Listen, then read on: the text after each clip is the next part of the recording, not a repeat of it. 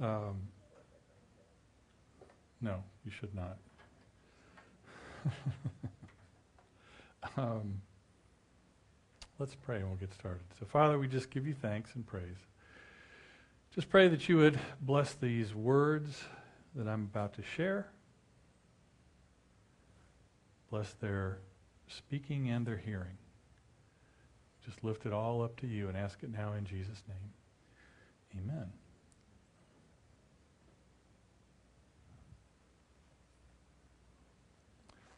So, what's it mean to be passionate about something? Well, to be passionate about something, if, if you want to look at a, an actual definition, means that you have a strong or extravagant fondness, enthusiasm, or desire for something. Now, if you were to ask me what I'm passionate about, I'd, I'd first say God, because I really couldn't do what I do without a passion for God. But if you ask me for uh, number two on the list, I would probably have to say Butler basketball. I mean, what can I say? I love the game. I love my school. I loved playing there, and I still love following the team. And uh, fortunately, they play in the Big East, so that now I can get all their games on our local cable station. And uh, I even subscribe uh, to the online edition of an Indianapolis newspaper, so I can follow them, you know, and read about the players and all that kind of stuff. So, you know, that's kind of what I'm passionate about. Now, if I were to ask you what you were passionate about, I would probably get a pretty wide variety of answers, I would imagine. Some of you, I'm sure, are also passionate about your favorite teams, whether that's VCU or UR, UVA, Tech, uh, or some professional team, perhaps. There are uh, people who are passionate about their hobbies. Um, I have some friends who are bicyclists, and when they start to talk about rides they've done or new gear that they've bought, you can really sort of see that passion come out in them as they're talking about this. Um, for you, maybe it's your children or your grandchildren. Um, this story just won't go away. I have to. We had uh, all of the kids and grandkids over at the house yesterday, and um, the oldest is just turned two. Well, two with about two and three months. And so she's sort of learning how to play hide and seek, but she hasn't really got the hang of it yet. So uh, she is going, um, Papa, find me, find me, find me. So I have to, she, so she then runs off, and I can hear her and see her from where I'm sitting go into the downstairs bathroom. So I'm like, okay cuts down the possibilities a lot. So then I, I, start to walk in that direction, and I'll and I say, just to kind of to myself to let her know I'm coming. Where's JoJo? And this tiny little voice comes. I'm in the bathroom. so she's still working on the, the, the gist of, of hide and seek. She's not quite got that down yet, but she has a lot of fun. Um, some people are very obviously passionate about politics in some cases, maybe just a wee bit too much. So this list could go on for a while. You know, people can be passionate about their jobs, they can be passionate about vacation spots, diet plans, exercise routines, cars, home renovation, flowers, vegetable gardens. I mean, the list just goes on and on. And I would probably even encounter some people who are passionate about church whether it's this church or some other church. But the point is that people are very passionate about a lot of things, and we're not really very shy about sharing those passionate views with anyone and everyone. But amidst all of our own passions, maybe there's a question that those of us who are followers of Jesus ought to be asking. And that's what's God, what is God passionate about? And today we're going to learn about one of those things through the words of the prophet Amos. Now, Amos is not a book that you get to hear a lot about um, preached in church, but today is, is your day if that's what you've been waiting for. So, I can't wait for a sermon on Amos. That just, yeah. So, just to give you a little bit of an overview, since it's not one of the more well known or, or, much talked about books in the Bible. Uh, the book of Amos was written to the northern kingdom of Israel during the reign of Jeroboam II. Okay, so that just gives you a little bit of historical perspective. And Amos was not any kind of a religious leader or scholar or anything else. He was essentially a farmer and a rancher. But he was the one that God chose to deliver this message to the people. Right? And so what was going on in the northern kingdom at that point was there was great stability, there was great wealth. Uh, for all his faults as a king, Jeroboam, Jeroboam was a great military leader, and he had brought about peace and prosperity into the land. However, there was a lot of other things that he didn't do well. Um, so, amidst all their wealth and prosperity and peace, the Israelites were very ready for judgment to fall on everybody else, right? But they weren't so receptive to hearing that they were going to be judged as well. And so, what was going on was they were overlooking the plight of the poor and they were taking, taking advantage of people's weaknesses. And so, in chapter 5, Amos is lamenting this and is calling them to repentance because God knows that they're getting rich on the backs of the poor, they're using bribery in the justice systems, they're ignoring the needs of the needy. And it was through Amos that God graciously, before doing something about it, calls them back to repentance. But unfortunately, they choose not to do that. And God is rejecting the empty sacrifices and hollow praise that they're offering and instead tells them that it's justice and righteousness that's what shows their obedience to him. So we're going to read, uh, and it's a, a fairly lengthy uh, section from Amos. It's Amos chapter 5. And so just, we'll have it up on the screen, or you can pull out a Bible or a Bible app if you wish to follow along. But we're going to be in Amos chapter 5, starting at verse 1. Listen, you people of Israel, listen to this funeral song I'm singing. The virgin Israel has fallen, never to rise again. She lies abandoned on the ground with no one to help her. The sovereign Lord says, When a city sends a thousand men to battle, only a hundred will return. When a town sends a hundred, only ten will come back alive. Now, this is what the Lord says to the family of Israel Come back to me and live. Don't worship at the pagan altars at Bethel. Don't go to the shrines at Gilgal or Beersheba. For the people of Gilgal will be dragged off into exile, and the people of Bethel will be reduced to nothing. Come back to the Lord and live. Otherwise, he will roar through Israel like a fire, devouring you completely. Your gods in Bethel won't be able to quench the flames. You twist justice, making it a bitter pill for the oppressed. You treat the righteous like dirt. It is the Lord who created the stars, the Pleiades and Orion. He turns darkness into morning and day into night. He draws up water from the oceans and pours it down as rain on the land. The Lord is his name.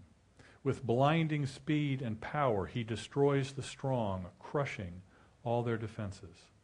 How you hate honest judges how you despise people telling who tell the truth. You trample the poor, stealing their grain through taxes and unfair rent. Therefore, though you build beautiful stone houses, you will never live in them. Though you plant lush vineyards, you will never drink wine from them.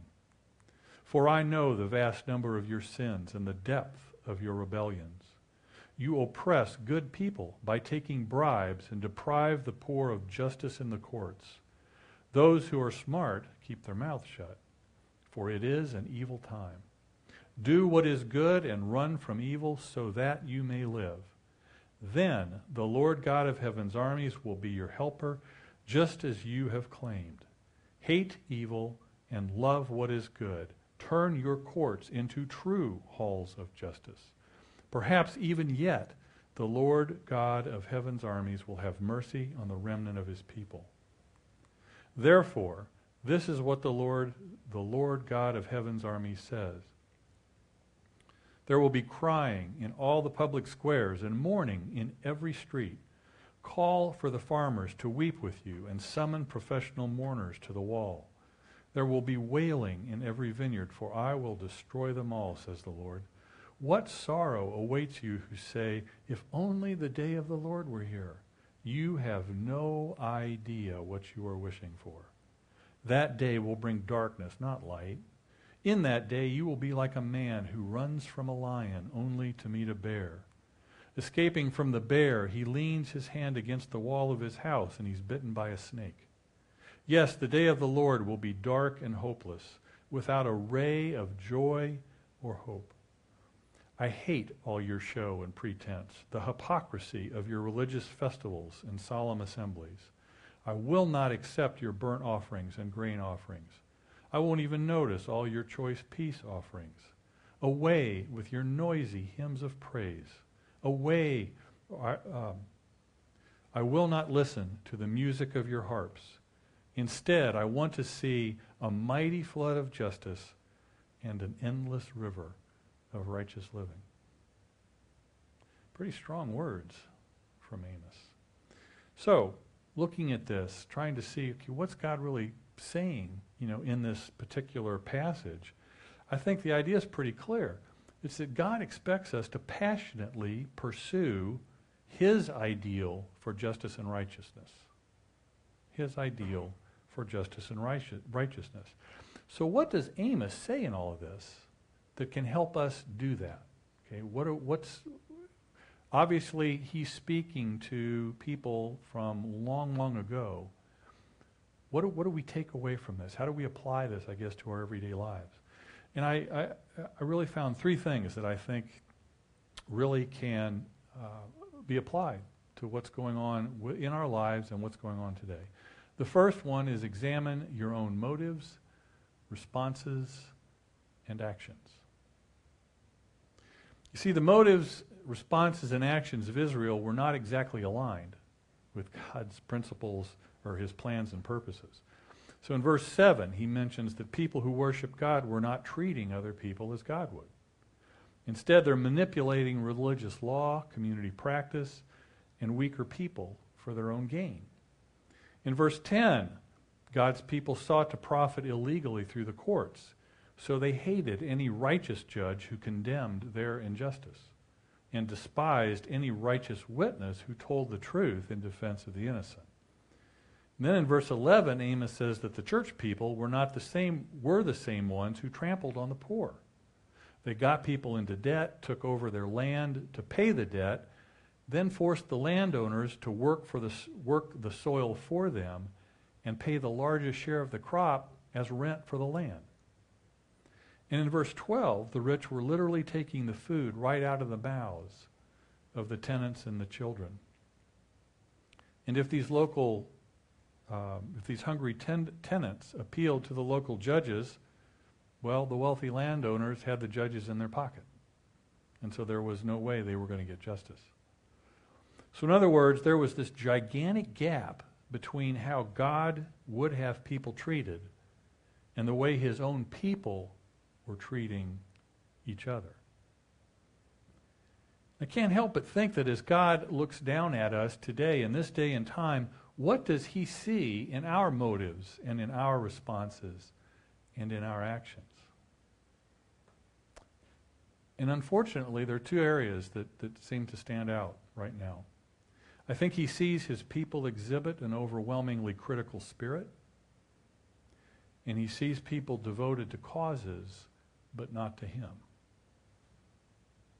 Both of these things, in their own way, perpetuate injustice. Now, it's been interesting that uh, this week the writings of Oswald Chambers uh, have really been speaking to me, and they've contributed greatly to the points that I'm about to make. And that's, that's fascinating to me because Chambers, first of all, was an Englishman. And second, he said these things between 1911 and 1917. Okay, and he died, unfortunately, in 1917. He had to have an emergency appendectomy, and I believe it got infected, and so then two weeks later he passed away. Um, so keep that in mind. All these words were written at some point basically 100 years ago or more. And so, in regards to the first point about being critical, uh, Mr. Chambers made this statement. He said, The average Christian is the most piercingly critical person known. The average Christian is the most piercingly critical person known. He goes on to write that criticism serves to make you harsh, vindictive, and cruel, and leaves you with the soothing idea that you somehow are superior to others. Jesus says that as his disciples, you should cultivate a temperament that is never, never critical. Stop having a measuring stick for people. There is always at least one more fact which we know nothing about in every person's situation. Now, it pains me to admit how true Oswald Chambers' words are today. Because I have been on the receiving end of a Christian's piercing criticism on numerous occasions. And you all would probably laugh if I told you some of the things that I have been criticized for over 13 years as a pastor. But I don't just see it there, I also see it on social media. You see, we don't respectfully disagree with anyone anymore. We just attack the other person's motives or character or intelligence. And this seems to be born out of a relentless allegiance to a viewpoint or a doctrine.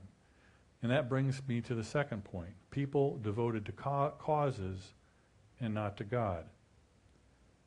Oswald Chambers also said this Jesus did not say to make converts to your way of thinking, but he said to look after his sheep, to see that they get nourished in the knowledge of him. Discipleship is based solely on devotion to Jesus Christ, not on following after a particular belief or doctrine. He continues, Today we have substituted doctrinal belief for personal belief. And that is why so many people are devoted to causes and so few are devoted to Jesus Christ. People do not really want to be devoted to Jesus Christ, but only to the cause he started. You see, in our passion and our advocacy for a particular cause, we can't get so caught up in what we have decided is right that we lose Jesus in the process. And Jesus is not simply lost to us, he's potentially lost to anyone that we aim that piercing criticism at. The Israelites in Amos' time apparently saw nothing wrong with what they were doing. That's why God sent Amos to them to tell them that their motives and responses and actions were abhorrent to him. And that's why today we need to pause and examine examine what's behind the things we're doing and saying. Because even with the best intentions, we can become what we despise. In our era of social media and fingertips that press send before the conscience can catch up, we are at risk of doing far more damage than good in our quest for quick justice through internet shame. So before opening your mouth, sending a text, or commenting on a Facebook post, examine your own motives, responses, and actions. Second, don't leave your faith at church. See, for many years, uh, this particular passage, and I'm talking about verses 21 to 23, when he talks about he hates show and pretense and hypocrisy, and he won't accept burnt offerings and, and, and all that. Away with your noisy hymns of praise. There were many, for many years, um, this passage was interpreted as, what is wrong with worship? You know, it's, it's though Amos and other prophets were somehow advocating for a more pure, more spiritual form of worship. But then later commentators began to see that the problem wasn't the worship, it was the worshipers. You see, Amos doesn't intend to replace worship with some kind of social action. He tells us that God does not accept the worship of those who show no interest in justice in their daily lives. It's a man named Jon Foreman who wrote and sang a song called Instead of a Show. And it gives us a modern interpretation of these verses.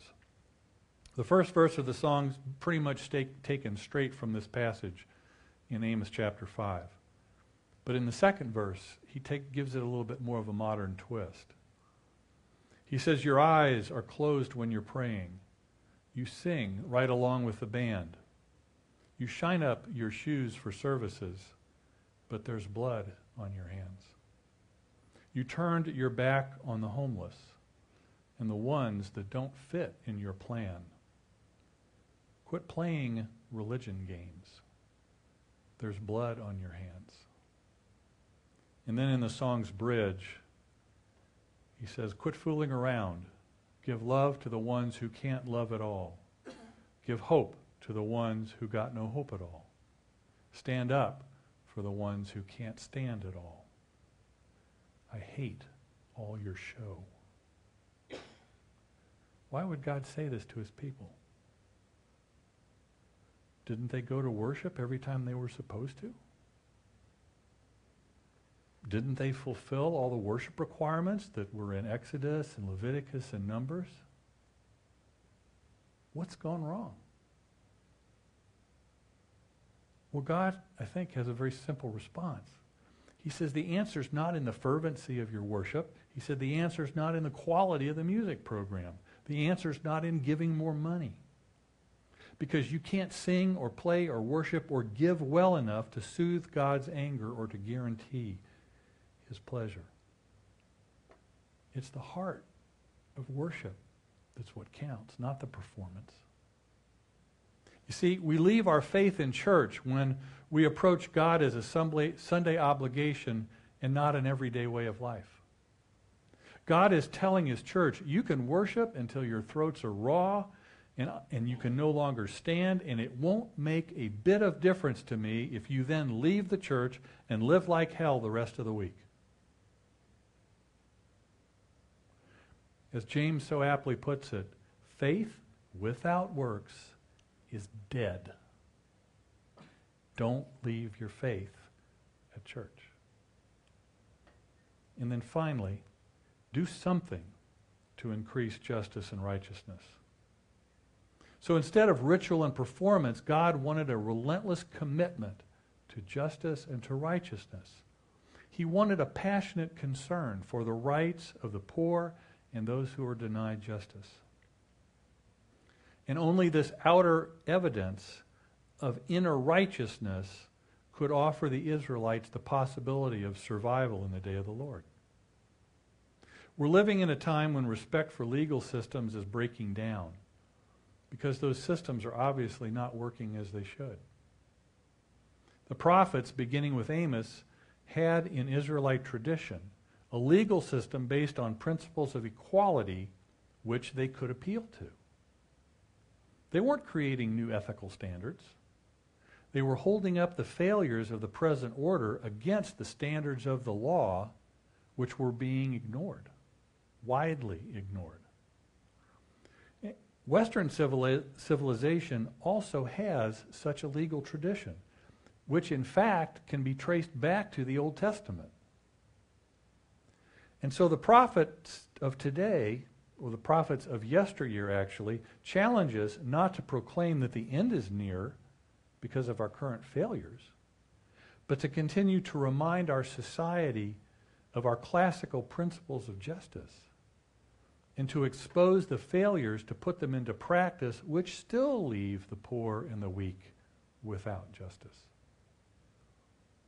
At the point Amos wrote this particular uh, letter or book, it was too late. it was too late for the northern kingdom. They never did repent, and I think it was Syria that came in and took them all captive, and um, for years they were in slavery again. But it's not too late for us. We should read and hear the words of Amos as a challenge, a challenge not to make the same mistake that ancient Israel made. Amos wasn't a professional holy person, as I said earlier. He was a shepherd, but yet God used him to write a book in the Bible that is focused on justice.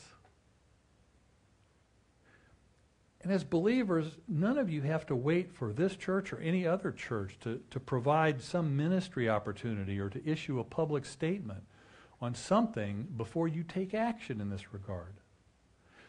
Simple things like buying items that are free trade or ethically sourced can help prevent companies from profiting from child labor or slave labor.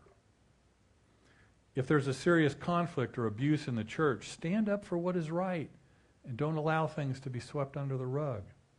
Stand up for a coworker who's berated by an overbearing boss. Shut down a racially insensitive joke. Teach your children to value those people who have disabilities.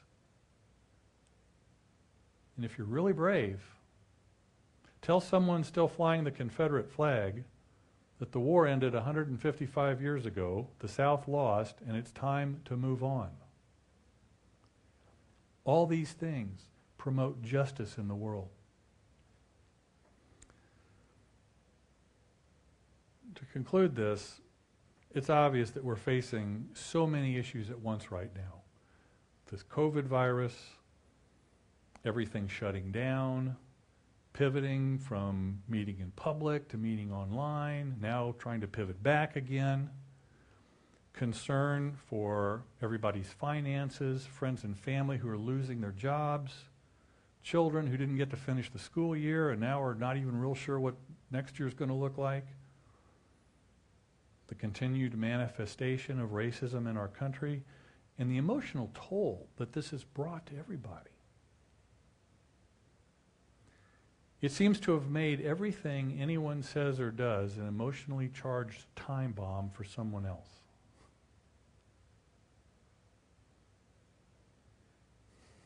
Can we all just calm down, take a breath? Can we dial back the rhetoric, the criticism, the hypersensitivity, the causes that don't advance Jesus first and foremost, and find ways to operate as if the Jesus inside of us has really made a difference in how we live and what we say. Ran across some advice that I'd like to leave you with. This came from Phil Strout, who's the national director of Vineyard USA. he sent this out this week, and I, it fit I think, perfectly with this message and kind of what I wanted to leave you with. First point was engage where you are. You see, this goes back to what I was talking about a couple of weeks ago about things being overwhelming and then we tend to procrastinate. Well, you and I may not be able to change everything at once. In fact, I know we can't. We can't help everyone at once. We can't be everywhere at once. But we can be where we are. And once you figure that out, then show up. It doesn't sound like much, but it means everything to those people that are already there. And then once you show up, keep showing up.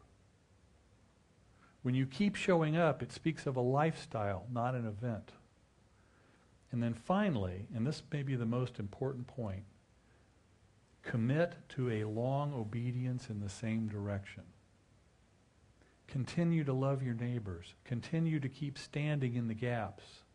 Keep announcing the gospel of the kingdom and the fact that the kingdom is coming. Keep speaking against injustice and caring for the marginalized. It's part of our holy assignment. We know that this system didn't break overnight. And thus, something as big and, and as entrenched as what we are facing is not going to be uprooted in one day by one thought, by one sermon, by one action.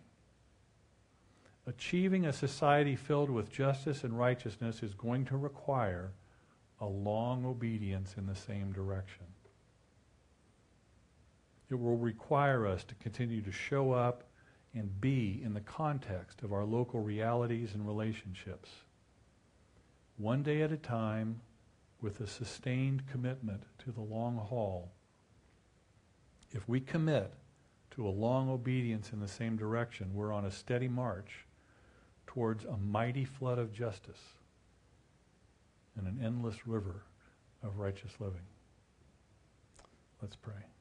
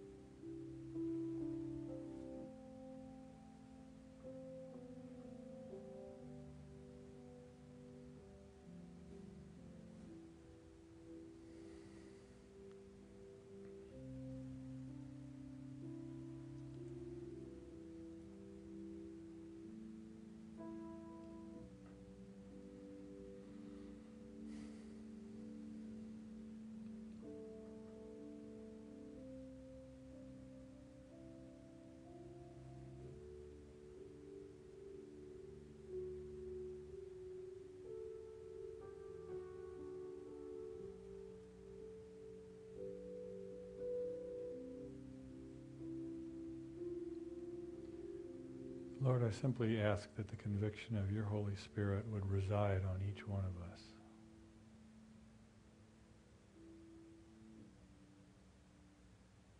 That whatever truth about our situation is contained in these words, that you would illuminate it, that you would shine your light on it, bring it to the surface that we might repent and turn from it.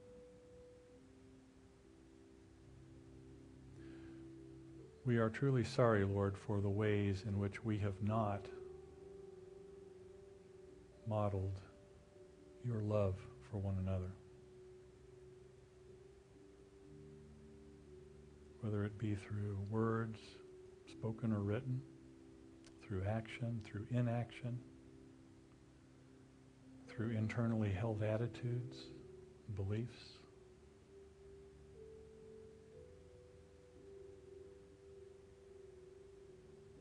Just come before you today, Lord, to repent from those.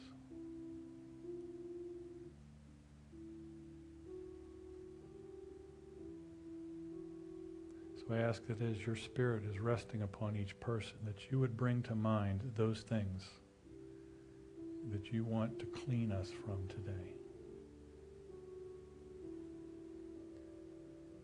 And that as they come to mind, we would willingly without hesitation, turn them over to you.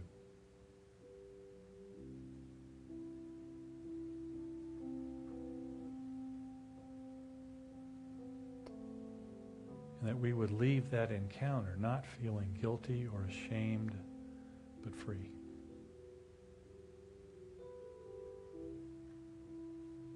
Full of your abiding love.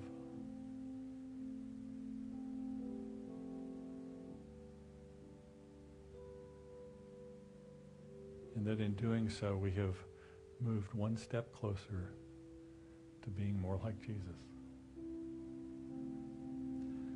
And that's a very good thing.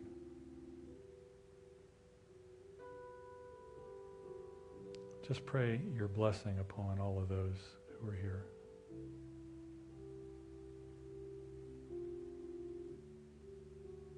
That the more that we seek you, the more that we will find you.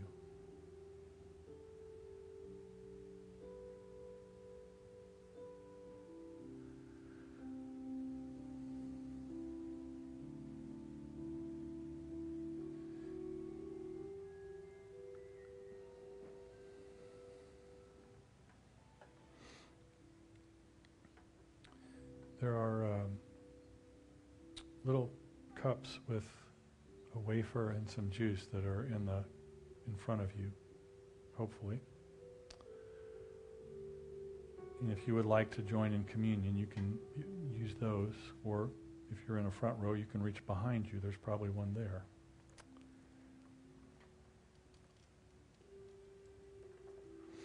So we recall now that on the night that Jesus was to be betrayed, he took bread, offered it up to his Father in heaven, and asked his blessing upon it. Then he took it and he broke it.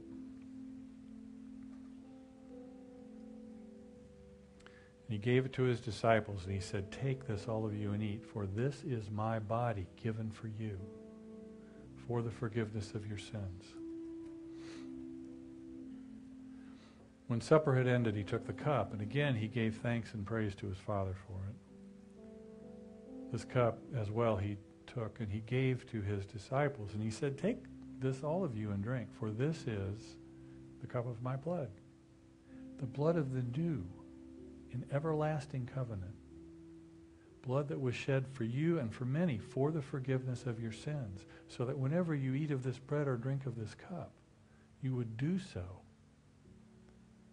and remember me. And that's why we do it, to remember him.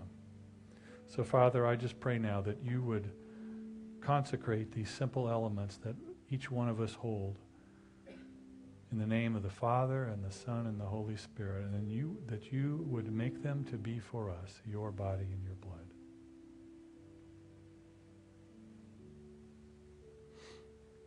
The body of Jesus given for you.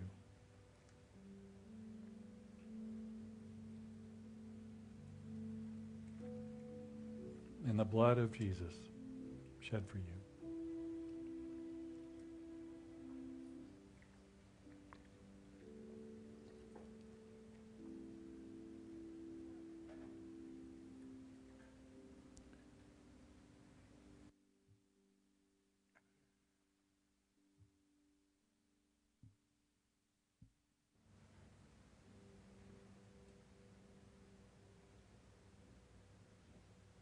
Thank you, Lord, for this simple meal that we celebrate each week that reminds us of the sacrifice that was made on our behalf. Help us to more fully appreciate what was done for us on that cross. That it would inspire us to live a life that is more like what you modeled for us in the brief time that you were here on earth.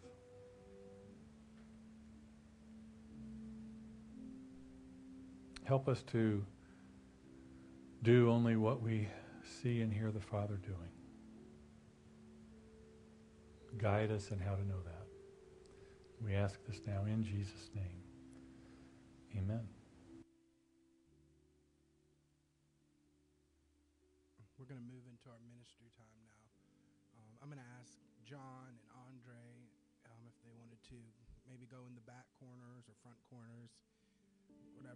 Do.